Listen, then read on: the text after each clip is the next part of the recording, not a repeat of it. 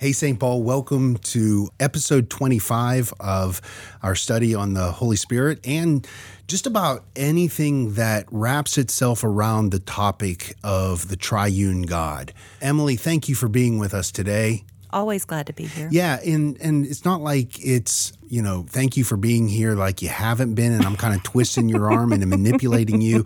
No, this is uh, uh, Mama and the Rev, and I know on our podcast it still has a picture and it's still titled something different, but it's coming. We're working on some walk up music, and no, I'm just teasing. But uh, no, thank you're you. we're, we're really having some fun on this. We really enjoy doing it. Um, and I do think we have to quit saying study. yeah. I think we're we've moved more into discussion. Yeah. Well, although we are studying. yes, we, we we are, and we hope that you're studying alongside of us too. Uh, obviously, today uh, we're going to look into uh, some passion scriptures uh, centered around um, Jesus' last days. I want to look at John chapter 13. And, and let me just set the stage for us on on John chapter 13. John chapter 13 uh, is the beginning of Jesus' private ministry with his disciples. If you divide the uh, book of John, his gospel, into two sections, you can see a difference between, a contrast between the first half, where it talks about his public ministry, and the second half where it talks about his private ministry. His public ministry is when he's with the crowds, with the people out in the cities, in the countrysides. Uh, you see the healings, you see uh, the feeding of the uh, 5,000. You see the majority of those I am statements that I am the bread of life, I am the good shepherd. You see, I am the resurrection in the life in John chapter 11 when Lazarus is ra- raised from the dead. The difference between the two sections is just not on the location, whether he's out there or in the upper room. It is also this theme of my hour has not yet come and my hour is at hand. And you see this conversation starting in the wedding of Cana when Jesus told his mother, you know, woman, what do you have to do with me? What does that have to do with me? You know, my hour has not yet come. I think my mother would have backhanded me so quickly, and I would say, "Yes, ma'am. Yes, ma'am." you know. Oh, but, my oldest refers to me as woman, and I said, "Excuse me," and he said, "That's what Jesus calls his mother." Yeah. And I said, "You're not Jesus." yeah, and Bo, I'm going to just remind you of those other things that Jesus says too. So let's just kind of focus on those. That's right. I have teenage kids as well. So we look into this this private ministry and and what John does is he gives us what the other disciple of uh, the other uh, gospel writers don't give us. It, he gives us a little bit of what's going on inside of Jesus. So John chapter 13 this private ministry I love that. Let me. Can I interrupt yeah. you for just a second? I love the the thought of the public and the private ministry that even when the so-called lights are off and Jesus isn't on the stage, isn't in the front of a crowd, that he's still ministering behind closed doors to those closest to him. That's just really I mean, what a picture of how we live and what we're supposed to do and how we're called to live out our faith, not just when we think people are watching, but behind closed doors with our within our families and our, our close inner circles. That's just wow. Thank, thanks for saying that. well, that actually points to something else in addition to that. I mean, that I had never thought of also. You could take public, private, and personal.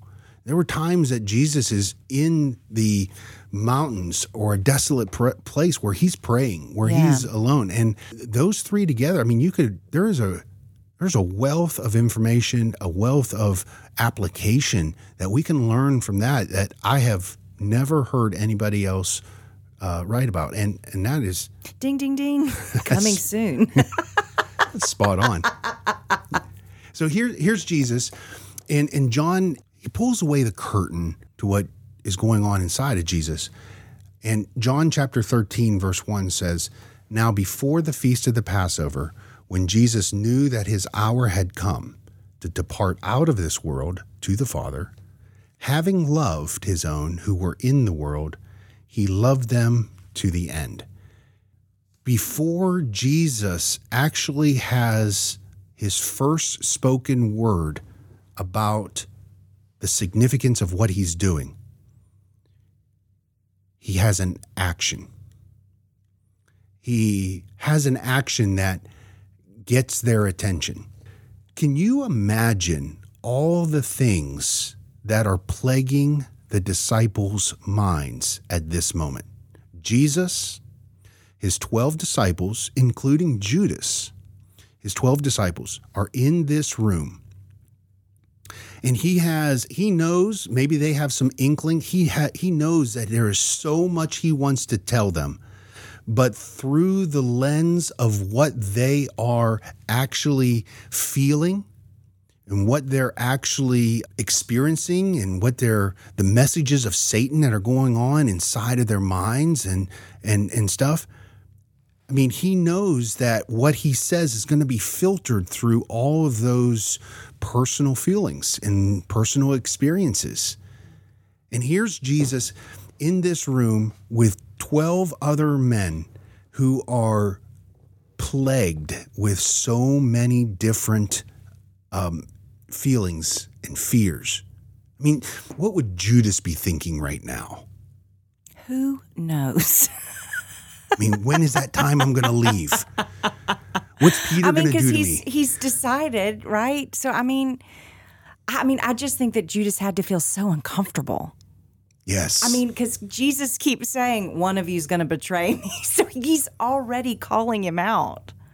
He's already saying, uh, "Hey, I know what you're about to do," and the fact that Judas still has the courage to do it yeah.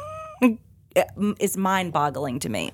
How about James and John? Yeah. who their mother was the one who in Matthew's gospel, of course, John's not going to write about this. I mean, this might be a little bit uh, too close and mama's boy. Yeah. But Matthew says, hey, uh, Jesus, uh, you know, when your kingdom comes, James and John's mother says, when your kingdom comes, can you put one on your left and one on your right? And would you do that for me? you know, so mama's got to do what a mama's got to do. yeah, I mean, we just trying out. we just trying to help our children. and y'all, some of y'all need your mama's help. so so here is this this filter that uh, they have to overcome that filter or at least self-reflect that they're going to hear through that or peter who just recently uh, had said you know uh, i'm gonna i'm gonna go to the death for you. I'm with you. I'm all this. No way you know there's this impetuousness or or philip or um, uh, who was just in the end of the last chapter approached by greeks has said hey we want to speak to jesus. Can you make that happen? And so all of these different or matthew thinking about the nobody likes me you know i'm i'm the outcast. I'm, Yeah. and there's probably a little bit uh, that i get i get a little bit of this outcast feeling from you know bartholomew and nathaniel and uh, all these different people and certainly if everybody else is doing certainly jesus you feel this way against me too and uh, towards me too and and and and, and not only that what about the fear of what's about to happen they have heard Jesus speak about, hey, I'm going to get, I'm going to be betrayed. I'm going to, you know, be arrested. Are we going to be arrested too? yeah. Jesus lives into this. I don't know who said this first, but he's living into a picture is worth a thousand words. Yeah. And so before he speaks one word, he has to get their attention. And before he gets their attention, John gives us a glimpse of why he's doing it. Having loved his own, he loved them to the end. I mean, there is something phenomenal about that. I mean, just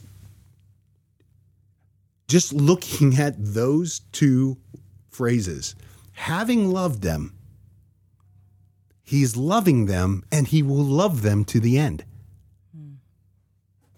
What hits you when you hear that? Wow. Yeah, why me?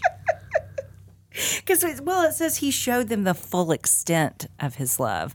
So, what's going to happen And see, in this moment right here, as this chapter begins, these, like, they have no idea what that means. No. They think that they've seen him love people and change people. And I, I mean, can, oh my gosh, this is just to think about it. I mean, what they thought they knew about the goodness and the love and him fulfilling the prophecies and fulfilling the law.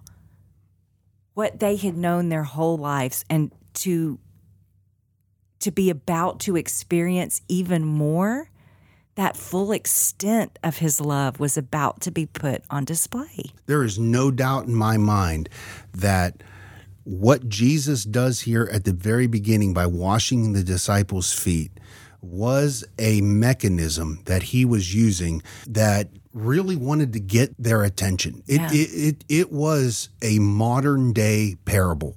Mm-hmm. I mean, for him to live into a parable, you know, he spoke parables. They're earthly stories with heavenly meanings. I mean, they misunderstood what the whole idea, and he would tell them, he would explain this, but it was to set the stage to get them to a point where they would be able to hear all the things that they he was going to teach them over the next couple chapters. I mean, things about the Holy Spirit Yeah. things about this place that he is going to prepare and then that they would be with him things about peace this peace not as the world gives but as he gives this differentiation between the two I mean, things about servanthood and service. What about the new commandment that you love one another just as I have loved you? This modeling. And so I think it would have been difficult for all of these disciples to hear what Jesus was about to teach them if he did not get their attention first. Right, because we want to think about these grown men thinking, acknowledging, and knowing the weight of what they had been a part of. That anytime that when they entered, because we know this, we know how this is going to work out. So when we think of Jesus and the disciples entering into the upper room, don't you just get this this picture of um, they're, they're monks. They've got their hands folded. They're very prayerful. They're very, they're in this, you know, meek posture that they're quiet, that they're contemplative, that they're really just trying to soak in these last few moments with Jesus. No, there was a little bit of rambunctiousness. That's, yeah, that's not what's happening. And I listen- mean, it's like a locker room. Yeah. They're going into their locker room. yeah, they're going in there and, and they're all bringing their own anxieties to that. and their own personalities Yes. and their own, you know, loudness and their own insecurities. They're all coming in there and with the same thoughts of, well, why didn't I get to speak? Yeah. why didn't he choose me to pass out the food today? I mean, just these things that keeps and God, Peter is so annoying. I wish he would shut up. I mean, all of these things that we we aren't necessarily privy to, but it's not this holy moment when they first come in. There's a great point that you're making here, and I want to just kind of celebrate this for a second and, and zero in. We've got to give permission for ourselves to see the humanity of each person. And at the same Yeah. time, I mean, when we we talked about David before, we've talked about Elijah before, we talked about Ezekiel, we've talked about so many different people and Peter, all these different people, but we want to project upon them that oh, it must have been easy then. It Yeah. is not easy. It it was not any different than it is for us. And at the same time, it was in that place where humanity and brokenness was so accepted and real that a holy moment happened. Amen. Right now, Yeah. our broken world, everything that happens now. Yeah. And we live after Easter. We are post Easter people, as you say, and that is so true. We, as children of God, have this invitation to see our moments as holy moments. Amen. as God giving us these moments where we can experience something. I mean, it's transformational. That this will be the thing 60 years later that that John focuses a, a lot of his real estate in his book on is these final moments with Jesus and all the things that Jesus wanted to teach them. Yeah. And it all began with an action, Yeah. with an action. It most certainly got their attention. Oh my goodness. I mean, so Jesus, not speaking a word, takes off his outer cloak, knowing who he was. I mean, verses uh, three and four. Oh, and before we do, John is very intentional about this in verse 2. Look, during supper, when the devil had already put into the heart of Judas Iscariot, Simon's son, to betray him, Jesus, knowing that the Father had given all things into his hands and that he had come from God and was going back to God, rose from supper.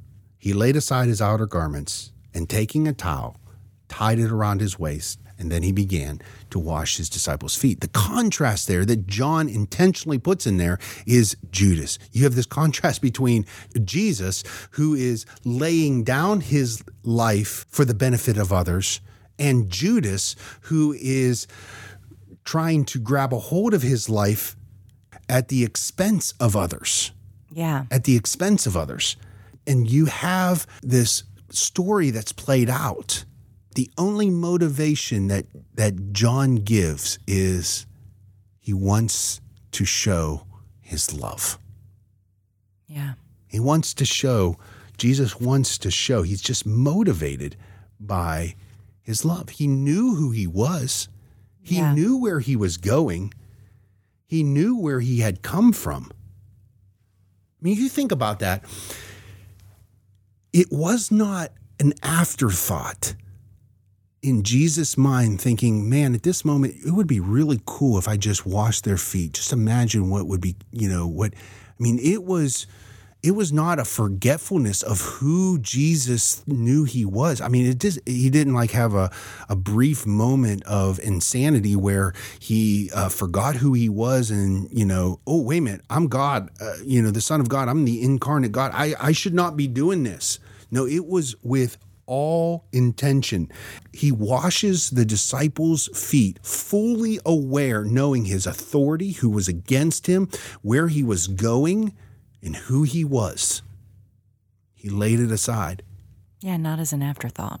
Because it's not like even he came to Earth not knowing how it was going to play out. He didn't say, I'm going to go down and see what I can work out and see if I can, you know, shape this up and get things in order here, get things back on track. And then, you know, we'll see what happens. I mean, he came knowing what the sacrifice was going to be.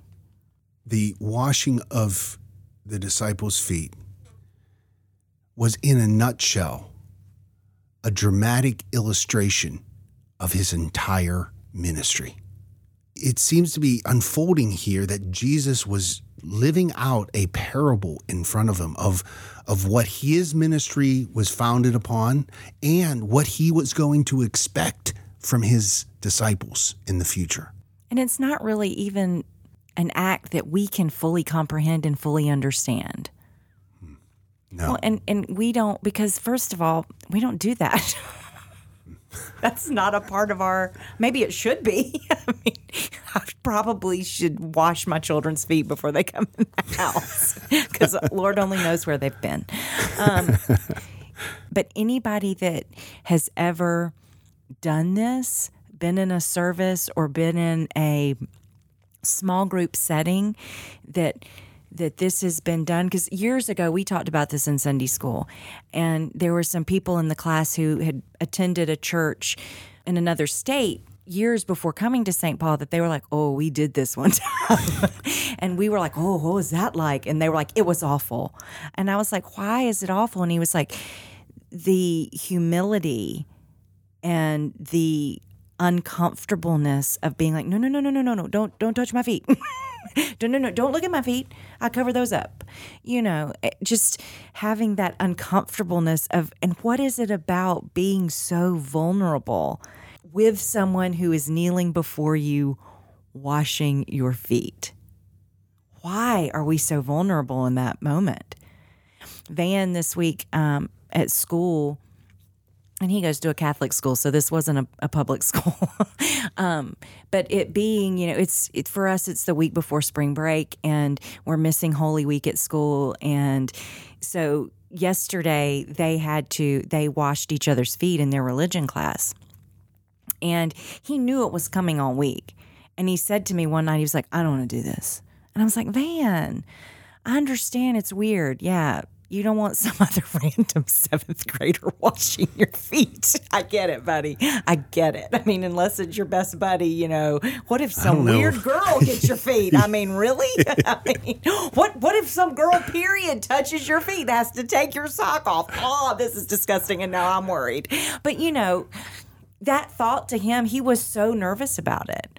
He really was nervous, and so I mean, it gave us an opportunity to talk. And I said, "But, buddy, that's the point." That's what your teacher is trying to show you. How uncomfortable you are about having to do this. Now, Jesus wasn't uncomfortable, but those other 12, when they realized the moment what was going on, oh, Mm. that was very shaking to them. Do you that think? was do you think any of them were any were thinking about you know Judas at that time? Do you think any of them were thinking about the fears of the the Jewish leaders and them? You know what Jesus? I bet you just for that moment they actually started to forget about those outside things and they were focusing. Hey Jesus, man, this ain't right. I got to tell you, this this is not. I'm you know of course. Peter's the only one who speaks up, and he is probably a couple things going through his mind. He's watching this out.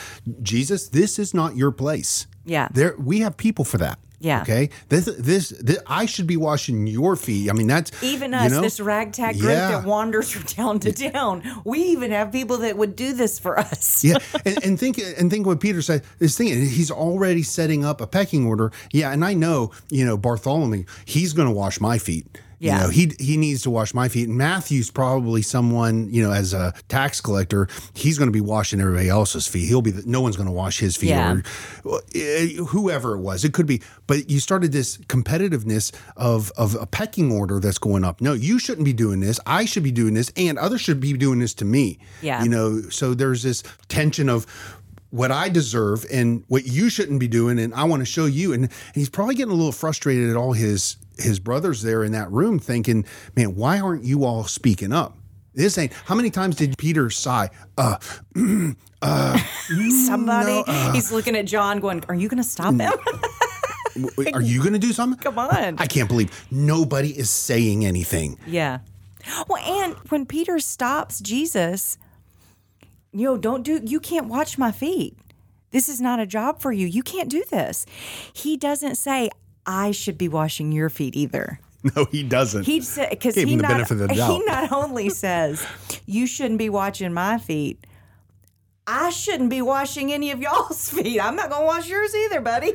I mean, even he then, it's not like he even sees himself.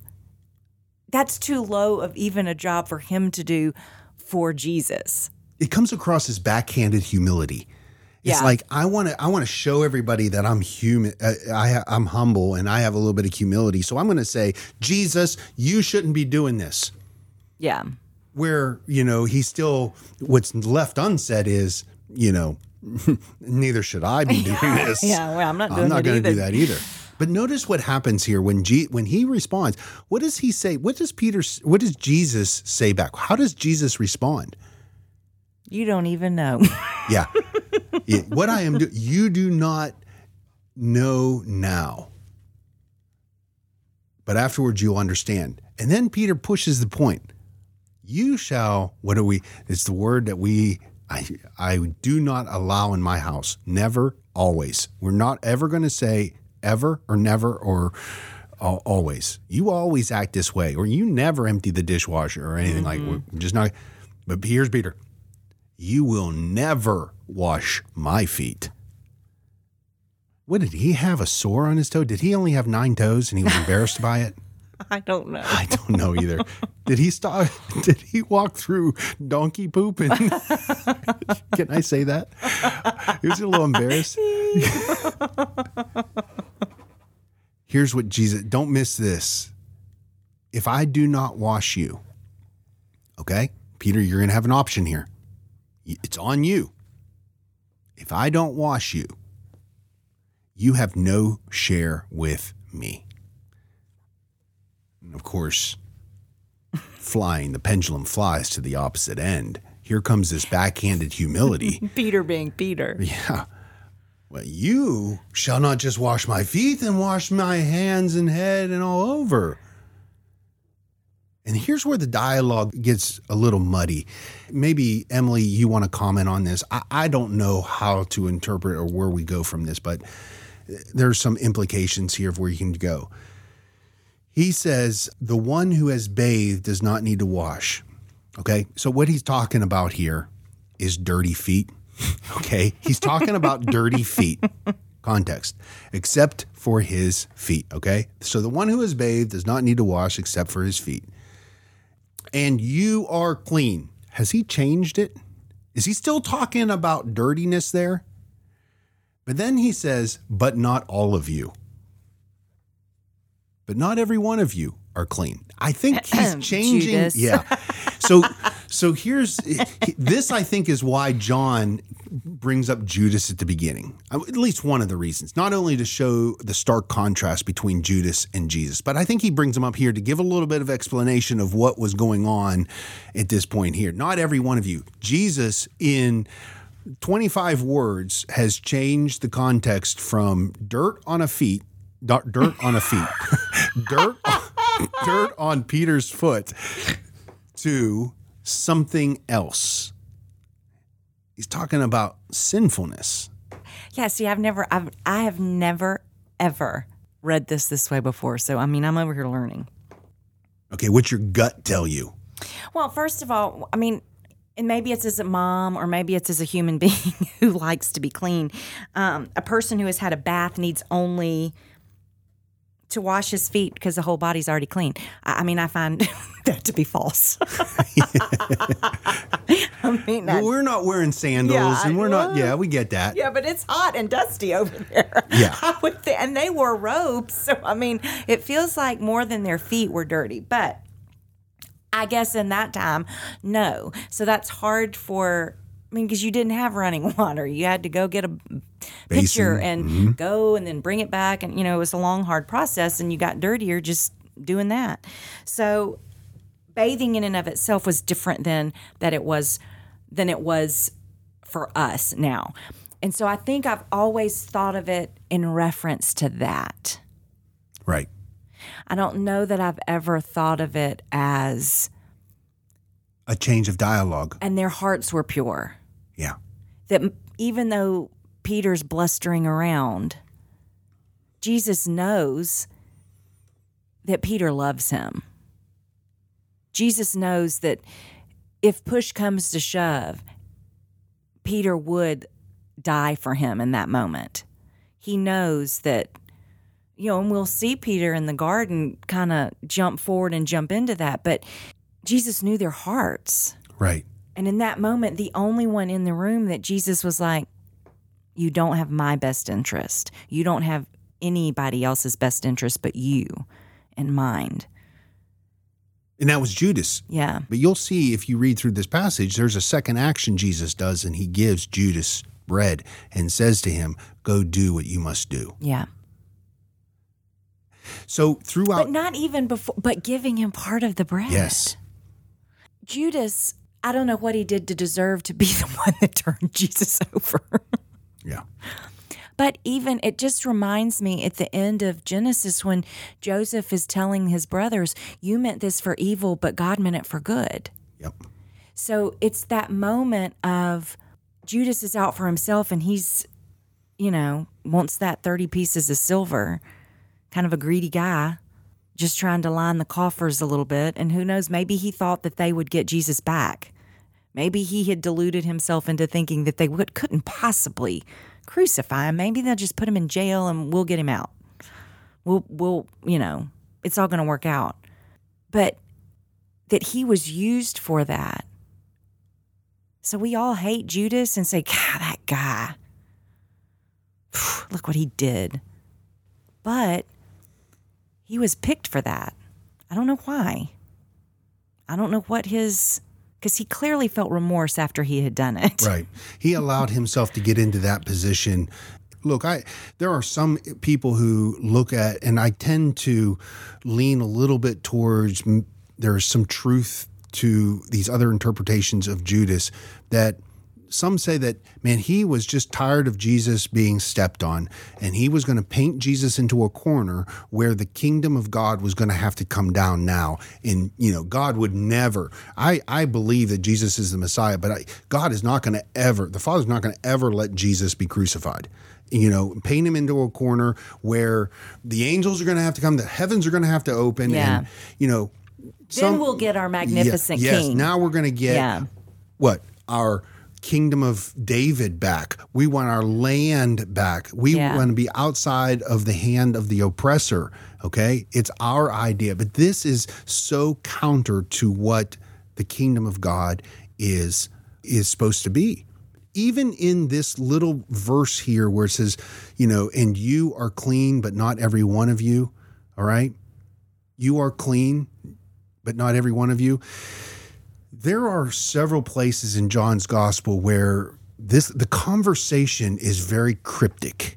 And, and just if you're listening, you can go back through John chapter three, the, the conversation Jesus has with Nicodemus. It seems very cryptic. You know, I think John is using some language to make and force the reader to read between the lines a little bit. And Right. and and so this is not clearly I don't think this is the the only time that it seems but it is interesting that with with John giving us a little bit of the prelude with Judas and then this section here not every one of you that one of them that Jesus could have been referring to is Judas. Not every one of you are clean. Okay. So it kind of moved a little bit. It's not about dirt anymore. It's about intentions. It's about motivation. It's about, you know, allowing Satan to uh, overtake you. When when Judas leaves, the imagery, when Judas leaves the upper room, John says, it was night. Now, does that mean it was night outside? Or was it night inside of Judas? So when he had washed their feet, he put on his outer garments, he resumed his place, and he said to them, Do you know, do you understand what I have done to you? Now comes the teaching part, the very first teaching part, other than that little bit of teaching he had with Peter. This comes the teaching part here. The disciples would not have heard this outside of the context of being served. They had just been served by Jesus, the Messiah. He says, Do you understand what I have done to you? You call me teacher and Lord, and you are right, for that I am, for so I am. If then your teacher and Lord, if I have washed your feet, you also ought to wash one another's feet. This is a beautiful moment where Jesus, in a nutshell, talks about his ministry and how he is about to pour out himself in the next few hours. I have served you in this way. Peter, you're going to one day understand and you're going to look back on the crucifixion and you're going to be able to say, and you poured out yourself there. And the words and the imagery and the and the teaching and the moments and the flags in the sand where I go back and I look to and I replay in my mind's eye when I'm sinking on the water from thinking I can walk on the water and you reach out and you save me and you do all of these different things. Jesus, you poured out yourself in your ministry, with us, with other people, the crowds, but ultimately for all humanity from the beginning of time to the end of time, so that they could be in relationship with you. It's amazing. Do you see this happening throughout Scripture where people find themselves in moments of being servants when they're not really in a place where they have to be a servant? Jesus is speaking to his disciples, and it's easy in the context of the passage when he says, Do you understand? that he's actually talking to his disciples, and rightly so. But these words have been preserved for us, and we have them for us today.